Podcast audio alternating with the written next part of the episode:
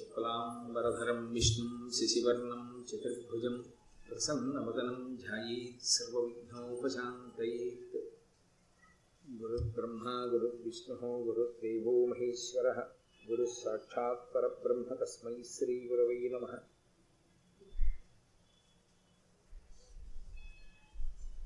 व्यासाय विष्णुरूपाय, व्यासरूपाय विष्णवे। नमो वै ब्रह्मनिधये वासिष्ठाय नमो नमः।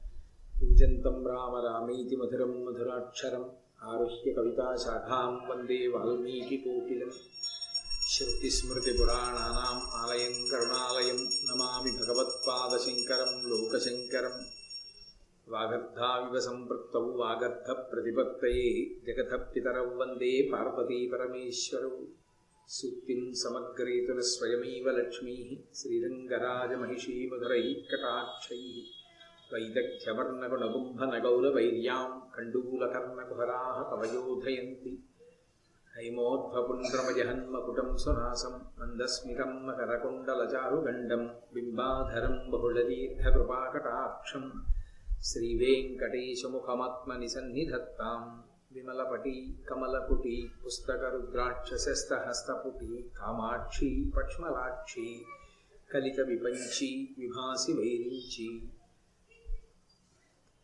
మనోజవం మారుతతుల్యవేగం జితేంద్రియం బుద్ధిమతాం వరిష్టం బాధాత్మజం వనరయూధముఖ్యం శ్రీరామదూతం శిరసా నమామి. ఆపదామపహర్తారం దాతారం సర్వసంపదాం లోకాభిరామం శ్రీరామం భూయో భూయో నమామ్యహం జయతు జయతు దేవో దేవకీనందనోయం జయతు జయతు కృష్ణో వృష్ణివంశప్రదీప జయితు జయితు మేఘశ్యామలకోమలాంగో జయితు జయితు పృథ్వీ భరనాశో ముకుంద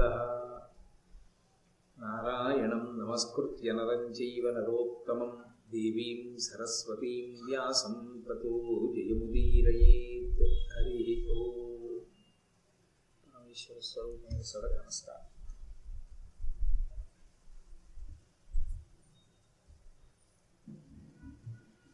బృహదశ్వరుడు అన్న మహర్షి ధర్మరాజు గారి దగ్గరికి వచ్చి నలోపాఖ్యానాన్ని వివరించారు. ఆ నలోపాఖ్యానాన్ని వివరణ చేసినటువంటి కారణం చేత ధర్మరాజు గారికి రెండు ప్రయోజనాలు సమకూడే ఒకటి నలుడు ఏ జూదంలో ఓడిపోయాడో ఏ కలిపురుష ప్రవేశం చేత ఆయన ధర్మాన్ని కొద్దిగా మరిచిపోయి వైక్లభ్యాన్ని పొందవలసి వచ్చిందో అటువంటి కలిదోష నివారణకి సంబంధించినటువంటిది నలోపాఖ్యానం.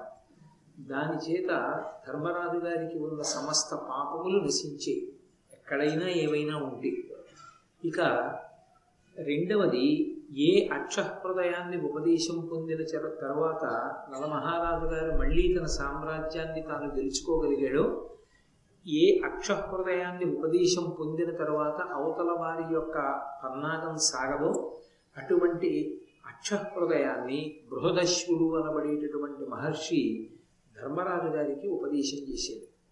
ఇప్పుడు ఆ అక్షహృదయాన్ని ధర్మరాజు గారు ఉపదేశం పొందిన కారణం చేత పన్నెండు సంవత్సరాల అరణ్యవాసాన్ని ఒక సంవత్సరం అజ్ఞాతవాసాన్ని పూర్తి చేసుకుని బయటికి వచ్చిన తరువాత మళ్ళీ వాళ్ళకి రాజ్యం ఇచ్చినట్లుగా ఇచ్చి మళ్ళీ జూదానికి పిలిచి మళ్ళీ ఓడించడం ఇక సాధ్యం కాదు.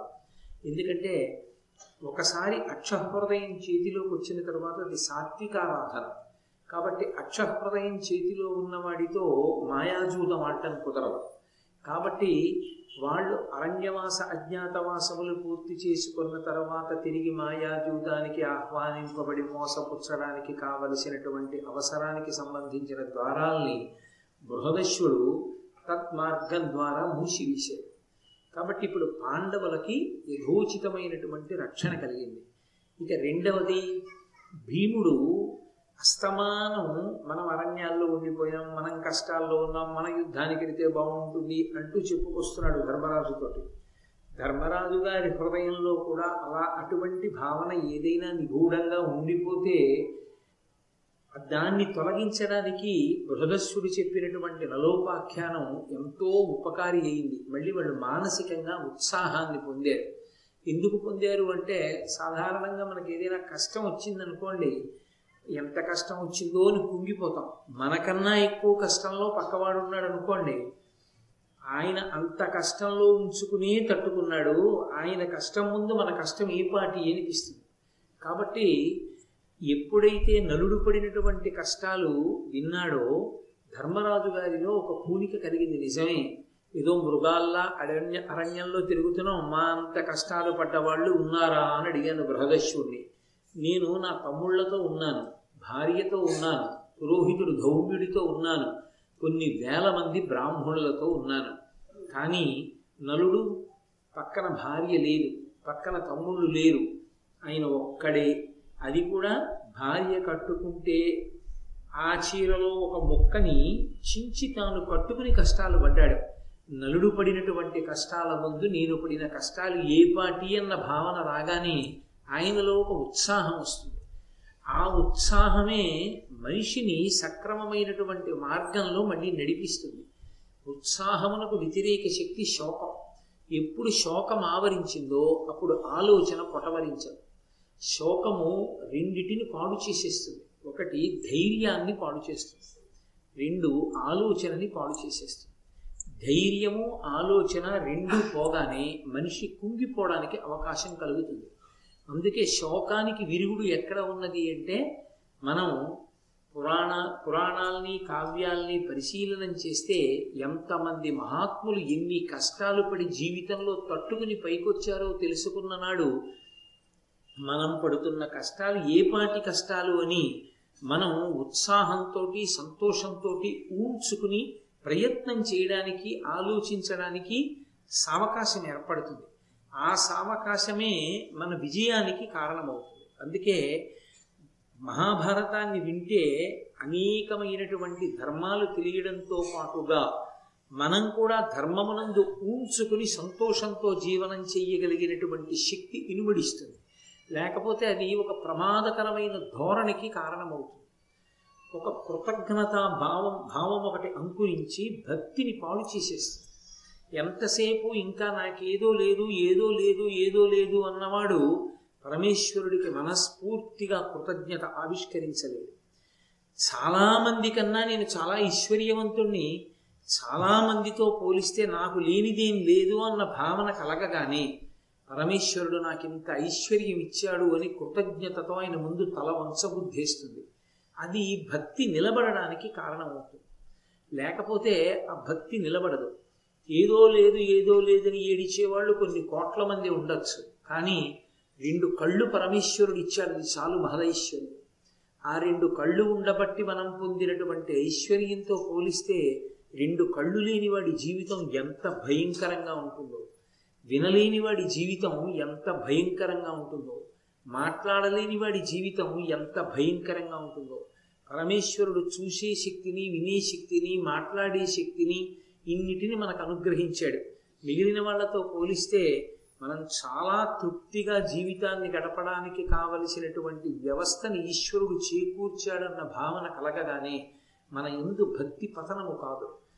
ధర్మరాజు గారికి ఈశ్వరుడు ఎందు భక్తి తాను అంత కష్టంలో లేను అనేటటువంటి భావన ఆయన యొక్క ధృతిని ఆయన ఉత్సాహంతో కార్యాన్ని చక్కబెట్టడానికి కావలసినటువంటి అనుగ్రహాన్ని ఇచ్చే రెండు శత్రుపక్షం వైపు నుంచి ఆలోచించినప్పుడు మరొక్కసారి మాయాజూతంలో ఆయన ఓడిపోకుండా ఏ ధర్మాన్ని ఆయన నమ్ముకున్నాడో ఆ ధర్మమే బృహదశ్యుడనబడేటటువంటి మహర్షి రూపంలో అనుగ్రహించింది. ఒక్కసారి ధర్మాన్ని పట్టుకుని ఉన్నవాడికి ఎప్పుడు ఏది అవసరమో పరమేశ్వరుడే ముందుగా ఆలోచించి దాన్ని సమకూరుస్తూ ఉంటాడు. మీరు ఆరణ్య పర్వాన్ని ఆ కోణంలో కూడా పరిశీలనం చేస్తూ ఉండండి. నారద మహర్షి వచ్చాడు. నారద మహర్షి వచ్చి ధర్మరాజు గారిని ఒక ప్రశ్న వేశాడు. ధర్మపుత్ర నీ ఉదార చరిత్రకు ధర్మమతికి తృప్తతముడనైది అడుగు మిష్టమిద్ది అనినా కృతాంజలి అయి మహీషుడిట్టులనియ భక్తి. ఆ నారద మహర్షి వచ్చి నీ ధర్మనిష్టకి నీ ఉదారమైనటువంటి చరిత్రకి నీ నడవడికి నేను ఎంతో సంతోషించాను.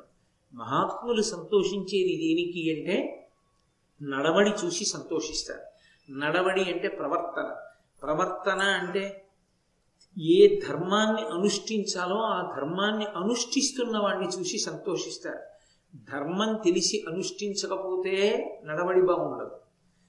ఏమీ తెలియకుండా నడవడితో ఉన్నా సమగ్రంగా ఉండదు. నాకేం తెలియదు కదండి తెలిసి ఉంటే ఇంకోలా ఉండేవాడిని తెలియదు కాబట్టి ఇలా ఉన్నానన్నా దానికి సమగ్రత ఉండదు. సమగ్రత అన్న మాటలో అర్థం ధర్మాన్ని తెలుసుకుని ఉండాలి ఆ ధర్మాన్ని పూనికతో అనుష్ఠించగలిగి ఉండాలి.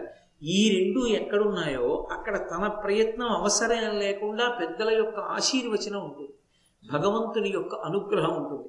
అందుకే నారద మహర్షి అంటున్నాడు మీ ఉదార చరిత్రకు ధర్మమతికి తృప్తతముడనైతి. నేను చాలా తృప్తి పొందాను. ఇది చాలా గంభీరమైనటువంటి మాట. ధర్మమతికి అన్న మాట ఎందుకు వాడాడంటే ధర్మాన్ని పట్టుకుని ఉండగా అనేక కష్టాలు వస్తాయి మొట్టమొదట పక్కన ఉన్న వాళ్ళు చెప్పేది ఏంటంటే మీరు కాసేపు ఆ ధర్మాన్ని వదిలేయండి మీకున్న ఈ దరిద్రం అంతా వదిలిపోతుందంటే.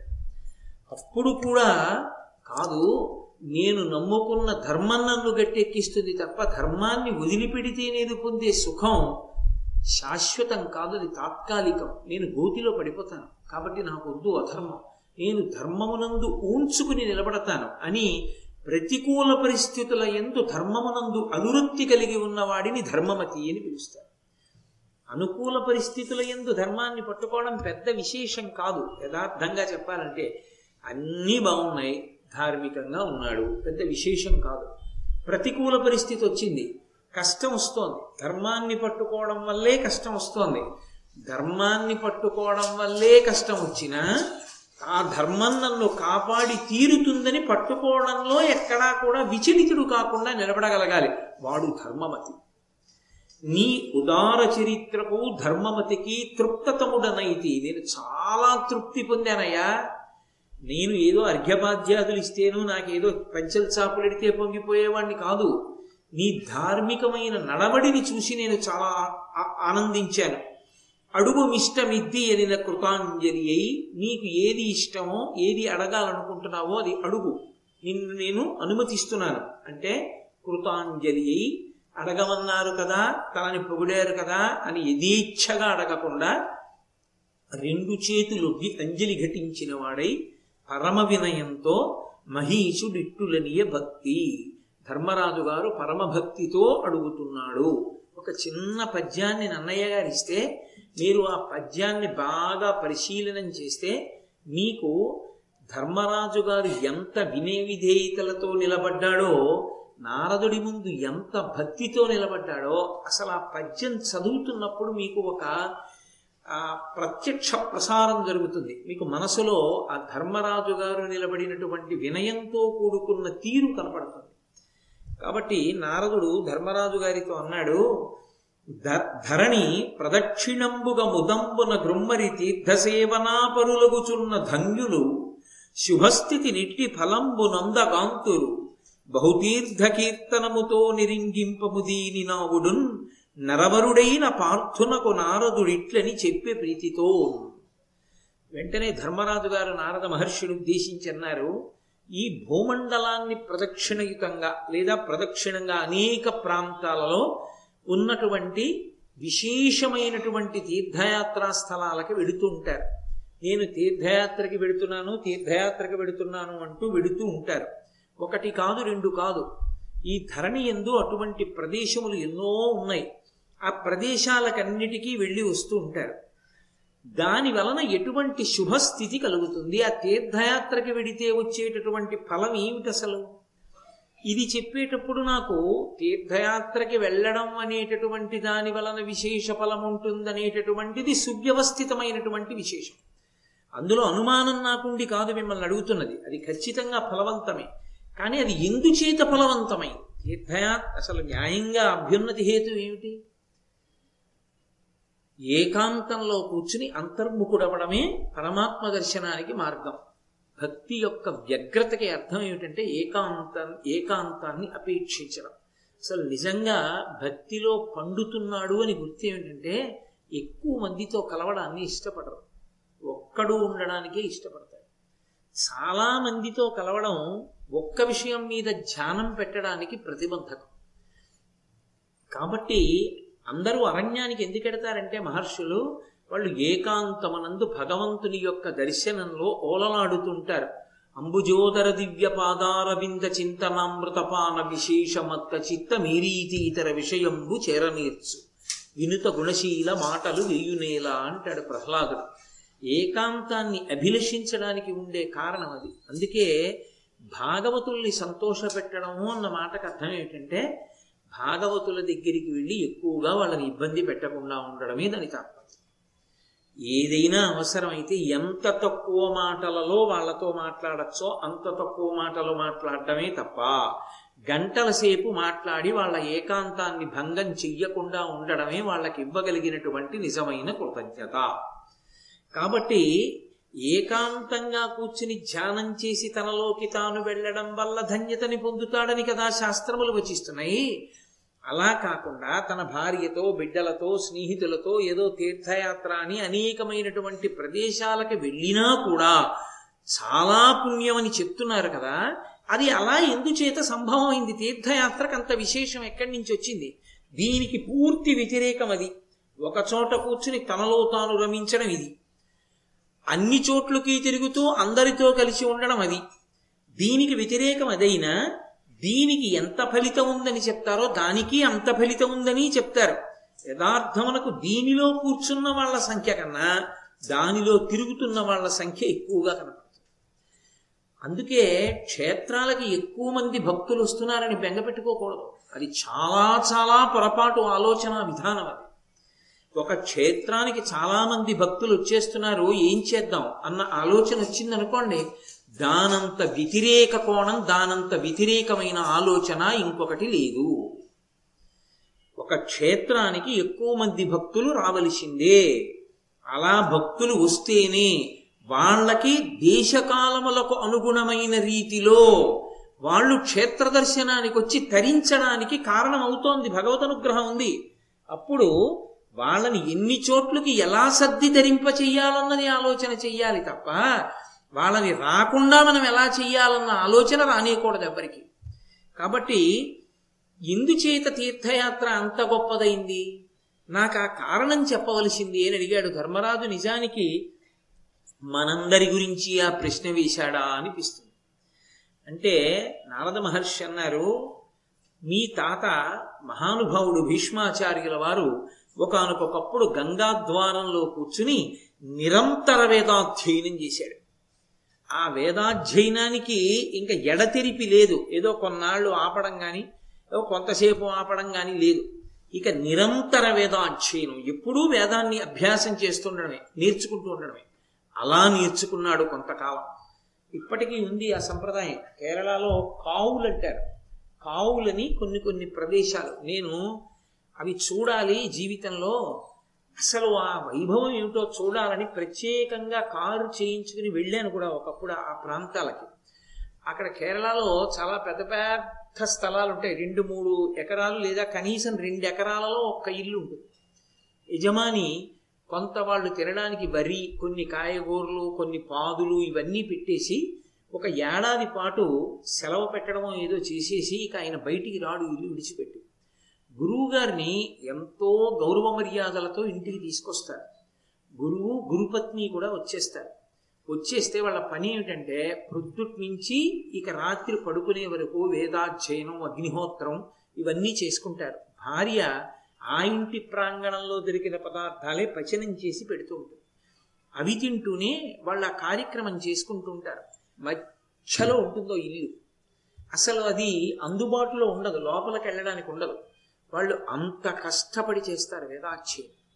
అలా వేదాధ్యయనాన్ని నిరంతరం చేశాడయా? మీ తాతగారు కానొకప్పుడు గంగాద్వారం దగ్గర అలా వేదాధ్యయనం చేస్తూ తండ్రికి ప్రీతి కల్పించేటటువంటి సత్క్రియలు ఏముంటాయో ఎంచుకున్నాడు. ఎంచుకుని ఆ సత్క్రియలను అదే పనిగా చేస్తూ వెళ్ళాడు. అంటే అది కృతజ్ఞత అన్న మాటకు అర్థం.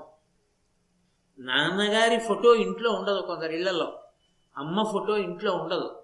తాత ఫోటో అసలు అవ అవకాశమే ఉండదు. ఇక నాయనమ్మ సంగతి అవి చెప్పే అవసరం ఏముంటుంది? కాబట్టి ఇంట్లో ఐదు వేల నుంచి పదివేల రూపాయల వరకు కలంలో ఉన్న సిర కాగితం మీద ఒలికిపోతే పొట్లం కట్టి విప్పితే అర్థం లేనటువంటి ఒక ముద్ర ఎలా పడుతుందో అలా అర్థం లేనటువంటి కొన్ని కొన్ని చిట్టరువులు తగిలించి ఉంటాయి వాటికి అర్థం ఆయనకి తెలియదు వెళ్ళి చదివినా మనకి తెలియదు దాని వెల చూసి ఓహో పెట్టుకున్నాడు ఎందుకో అనుకోవాలి అది ఆయనదో అయోమయం ఆ చిత్తరు ఓ అయోమయం. తప్ప అసలు తనకి జన్మనిచ్చినటువంటి తండ్రి ఫోటో ఎక్కడా ఉండదు. తనకి జన్మనిచ్చిన తల్లి ఫోటో ఎక్కడా ఉండదు. ఆ తండ్రిని స్మరించి ఒక్కసారి ఆయనకి నమస్కారం చేయడం ఎప్పుడూ ఉండదు. ఏటి సూతకం ఒక్క ఏడాది పట్రా నీ తండ్రి కోసం తల్లి కోసం అంటే అలోమని ఏడుస్తారు. ఇక ఏటి సూతకం అయిపోయిన తర్వాత కూడా ఉన్నారు మహానుభావులు. నేను అంటలేదు. అందరినీ ఒక గాట కట్టి నేను మాట్లాడడం ఎప్పుడూ సంభవం కాదు. చాలా మంచివాళ్ళు తల్లిదండ్రుల్ని అపార భక్తితో సేవించిన వాళ్ళు నాకే ఎరుకలో ఉండి తండ్రి ప్రాణం పోతోందని తెలిసినా కూడా ఆయన కోరుకుంటే కాశీ తీసుకెళ్ళిన వాళ్ళు తండ్రి తల్లిదండ్రుల కోసం గోదానం చేసిన వాళ్ళు గోశాలలకి విరాళాలు ఇచ్చిన వాళ్ళు ఎందరో ఉన్నారు. నా వ్యాఖ్య అటువంటి మహాత్ములకు అటువంటి మంచి వాళ్ళకి ఉద్దేశించి చెప్తున్నది కాదు. నేను అటువంటి కృతజ్ఞుణ్ణి కాదు. నేను చెప్తున్నది సాధారణ జీవితంలో వచ్చిన ప్రక్రియ గురించి మాత్రమే నేను మాట్లాడుతున్నాను. ఆ తండ్రి గురించి ఏటి సూతకం అయిపోయిన తరువాత కూడా మా నాన్నగారు నాకు ఈ శరీరాన్ని ఇచ్చాడని గుర్తు పెట్టుకుని మూడు వందల అరవై ఐదు రోజుల్లో ఒక్కరోజు తండ్రి కోసం ఏదో ఒక అమావాస్య కనీసంలో కనీసం పితృపక్షం మహాలయ పక్షంలో వచ్చేటటువంటి అమావాస్య తిథిని కేవలం తన పితరుల పితరుల కోసమే వెచ్చించడం. ఆ విషయంలో నిజంగా ఆంధ్రదేశం నేను ఇలా అన్నందుకు నేను క్షమింపబడిదని గాక సిగ్గుతో తలంచుకోవాలి. ఎందుచేత నేను ఈ మాట అంటున్నానంటే మీరు వెంకటాచలాన్ని నిదర్శనంగా తీసుకోండి. తిరుమల మహాలయ పక్షంలో ఒక్క తమిళ దేశం నుంచి ఒక్కడు రాడు. మహాలయ పక్షంలో మీరు తమిళ దేశం వెళ్ళి చూడండి వాళ్ళందరూ కూడా పితృపక్షం అంతా పితృదేవతల కోసమే కేటాయిస్తారు. వాళ్ళు తీర్థయాత్రలు దేవాలయాలు ఎక్కడికి వెళ్ళరు. వాళ్ళు పితృదేవతల్ని ఉద్దేశించి మాత్రమే చేస్తారు ఆ సమయం. ఆఖరికి వీధుల్లో కూడా చేసేస్తారు. అంత పూనికతో చేస్తారు. మనం ఎంతసేపు తీర్థయాత్ర దేవుడు మన కోసం తప్ప అసలు మన తల్లి కోసం మన తండ్రి కోసం మనం ఏం చేస్తాం? మహాలయ పక్షంలో మనం ఎంతవరకు దాన్ని వినియో వినియోగం చేసుకుంటున్నాం అన్నది యథార్థంగా అలవాటులో బాగా తగ్గిపోతోంది. మహాభారతం చదివినప్పుడు కేవలం దాన్ని అలా చదివి విడిచిపెట్టడం కాదు. తండ్రికి ప్రీతి కలిగించేటటువంటి సత్కర్మలను ఎన్నో చేస్తున్నాడు భీష్ముడు గంగా తీరంలో కూర్చుని. ఆ గంగా ద్వారమునందు హరిద్వారం కూర్చుని చేస్తున్నాడు. చేస్తుంటే పులస్త్య మహర్షి వచ్చారు. మహానుభావుడైన బ్రహ్మమానస పుత్రులలో ఒకడు. అటువంటి పులస్త్య బ్రహ్మ బయలుదేరి వస్తే భీష్మాచార్యుల వారు ఆయనని పూజించారు. పెద్దలు వచ్చినప్పుడు పూజించుట అన్న మాట మహాభారతాది గ్రంథములను చూసి నేర్చుకోవాలి. కూర్చోండి అంటాం. అక్కడే మనము కూర్చుంటాం. మనం కూర్చున్న చోటే వచ్చిన మహాత్ముడు కూడా కూర్చున్నాడు అనుకోండి ఏమిటి తేడా? ఆయనకి నువ్వు ఇచ్చిన ఆసనంలో ఏమిటి గౌరవం వ్యక్తమైంది? కాబట్టి ఆయనకి ఆయనని గౌరవించుట అన్న మాటకు అర్థం ఏమిటి? పెద్దలు మన ఇంటికి వస్తున్నారు అంటే ఓ దర్భాసనం సిద్ధం చేసుకోవడం. ఓ దర్భాసనం వేసి అయ్యా కూర్చోండి అని చెప్పడం. కనీసంలో కనీసం ఆ మర్యాద మనకి చేతకానప్పుడు మహాత్ముడైన వాడు ఇంటికి వస్తే మాత్రం వాడి అనుగ్రహం మన ఎందు దేనికి ప్రసరిస్తుంది? ఆయన ఏం కోరుకుని వచ్చేవాడు కాడు. నీ గౌరవాన్ని చూసి పొంగిపోయేవాడు. నీ శాస్త్ర నిబద్ధతని చూసి పొంగిపోతాడు. బట్టి భీష్మాచార్యుల వారు వచ్చిన పులస్త్య బ్రహ్మకి దర్భాసనం వేశారు. దర్భాసనం వేశారు అని వినమని చదువుకోమని కాదు. అవే జాగ్రత్తగా చదవాలి. ఇప్పుడు మహాభారతాది గ్రంథములు చదివినప్పుడు భీష్మాచార్యుల వారు పెద్దలు వస్తే ఏం చేశారన్న దానికే ఎక్కువ ప్రాధాన్యతనివ్వాలి. ఎందుకని అంటే మనం కూడా జీవితంలో అదే అనుష్ఠించవలసిన అవసరం ఉంటుంది కాబట్టి. ఒక దర్భాసనం వేసి వెంటనే ఆయనకి అర్ఘ్యం ఇచ్చాడు. అంటే చేతులలో నీరు పోసి అయ్యా చేతులు కడుక్కోండి కాసిని మంచినీళ్ళు పుచ్చుకుంటారా? అని అర్ఘ్యం ఇచ్చాడు. ఆయన తాగారా తాగలేదా? వేరు. నువ్వు ఇచ్చావా? అన్నది అవసరం. అర్ఘ్యం ఇచ్చి పాద్యం ఇచ్చాడు. పాద్యం అంటే కాళ్ళు కడుక్కోండి కాళ్ళు కడుక్కోవడానికి నీళ్ళు ఇచ్చి ఆయన ఆయన కడుక్కుంటారని కాదు తాను కడగాలి. తాను కాళ్ళు కడిగాడు అని. ఆ కాళ్ళను తన శిరస్సు పైన ఉంచుకున్నాడు. అది మర్యాద. ఆయన పాదముల మీద తన శిరస్సు పెట్టలేదు. ఆయన పాదముల వద్ద తన శిరస్సు ఉంచాడు. భీష్ముడు ఏం చేస్తున్నాడో పులశ్చ బ్రహ్మ గ్రహించాడు. గ్రహించి ఆయన ఎందు కలిగినటువంటి ప్రీతి చేత తన రెండు పాదములను ఎత్తి భీష్మాచార్యుల వారి తల మీద ఉంచాడు. అది మహోత్కృష్టమైనటువంటి ఆశీర్వచనం. ఒక గురువు ఒక శిష్యుడికి ఇచ్చేటటువంటి ఆశీర్వచనంలో మహోత్కృష్టమైన ఆశీర్వచనం ఏది అంటే గురువు గారు తన రెండు పాదములు ఎత్తి శిష్యుని యొక్క తల మీద ఉంచుతారు. నేను తరచుగా మీతో అంటూ ఉంటాను. కంచి కామకోటి పీఠాధిపత్యం వహించినటువంటి మహాపురుషులు అపరశంకరాచార్యుల వారు ఈ భూమి మీద నడయాడిన వేరొక పరమేశ్వర స్వరూపం అది. కంచి కామకోటి పీఠాధిపత్యం వహించిన శ్రీ శ్రీ శ్రీ చంద్రశేఖరేంద్ర సరస్వతి మహాస్వామి వారి దగ్గరికి ఒకనకొకప్పుడు ఒక వ్యక్తి వచ్చి దక్షిణామూర్తి స్తోత్రానికి వ్యాఖ్యానం చేశాను అని పుస్తకం అక్కడ పెట్టారు. ఆయన అలా పేజీలు తిప్పి చూశారు. ఇది సంస్కృత భాష్యం. వెంటనే ఆయన ఎంతో ఆనందించి ఆయన ఇలా రమ్మన్నారు. వచ్చి తల ఉంచాడు. ఆయన రెండు కాళ్ళు ఎత్తి ఆయన శిరస్సు మీద ఉంచి నీకు కావలసినంతసేపు ఉంచుకో. అంతకన్నా కటాక్షం ఇంకొకటి ఉండదు. అందుకే గురువు గారికి మానసికంగా నమస్కారం చేసినప్పుడు కూడా అత్యద్భుతమైన నమస్కారం ఏది అంటే గురువు గారు తన పాదములను మన తల మీద పెట్టినట్టుగా భావన చేసి నమస్కరించారు. అది అభ్యున్నతి హేతు వినయమునకు పరాకాష్ఠ మహాభారతం పంచమ వేదం. నాలుగు వేదముల తర్వాత ఐదో వేదం అంత ప్రఖ్యాతి వహించింది. అందులో చెప్పబడని అంశం లేదు అనుష్ఠానం గురించి. అందుకే అంత ప్రత్యేకంగా మాట్లాడుతున్నాడు నారదుడు. అతి ఇంత చిన్న చిన్న విషయాలు కూడా తీర్థయాత్ర గురించి ఆయన అడిగితే భీష్మాచార్యుల వారు నమస్కారం ఎలా చేశాడో చెప్పడానికి అంత కష్టపడవలసిన అవసరం ఏముంది? అంటే అనుష్ఠాన సంబంధ విషయం. కాబట్టి ఆయన వచ్చినటువంటి పులశ్చ బ్రహ్మ తన రెండు పాదములను భీష్ముని యొక్క తల మీద ఉంచారు అలా ఎంతసేపు ఉంచుతాడు? పాదాలు తీసేస్తాడుగా లేస్తాడుగా? లేచిన తరువాత ఇప్పుడు మళ్ళీ ఆ లేస్తున్నప్పుడు తన కుడి మోకాలు ఒక్కటి భూమి మీద ఉంచి ఎడమ మోకాలు పైకెత్తి వంగి నమస్కరించాడు. అది పరమ వినయంతో చేసేటటువంటి నమస్కారం. కాబట్టి కుడి మోకాలు భూమిపై ఉంచి మోకరిల్లి భీష్ముడు ఆయనతో మాట్లాడడం ప్రారంభిస్తూ మీ సేవకుడు మీ దగ్గర ఉన్నాడు. రామచంద్రమూర్తి కూడా వశిష్ఠ మహర్షి దగ్గర ఇదే మాట విశ్వామిత్ర మహర్షి దగ్గర ఇదే మాట అంటారు. మే కింకరవు సమపస్థితవు. మేము కింకరులము నీ వద్ద ఉన్నాము అంటారు. నీ సేవకులం మేమున్నాం ఎందుకని? లోకంలో ఎవరైనా చెప్తే సలహా గురువుగారు చెప్తే ఆజ్ఞ. గురువుగారు నేను ఆజ్ఞాపిస్తున్నాను అనక్కర్లేదు గురువుగారు ఏదైనా పిలిచి చెప్పారు అంటే ఖచ్చితంగా అది అభ్యున్నతి కారకమైతేనే చెప్తాడు తప్ప అలివిమా అలివిమాలిన మాటలు అక్కర్లేని విషయాలు ఆయనకి సంబంధం ఉండకూడదు. అది అవతల తన శిష్యులకి అభ్యున్నతి కారకమే అది వాళ్ళని ఉద్ధరిస్తుంది వాళ్ళకి చాలా ఉపకారం చేస్తుంది అనుకుంటేనే చెప్పాలి.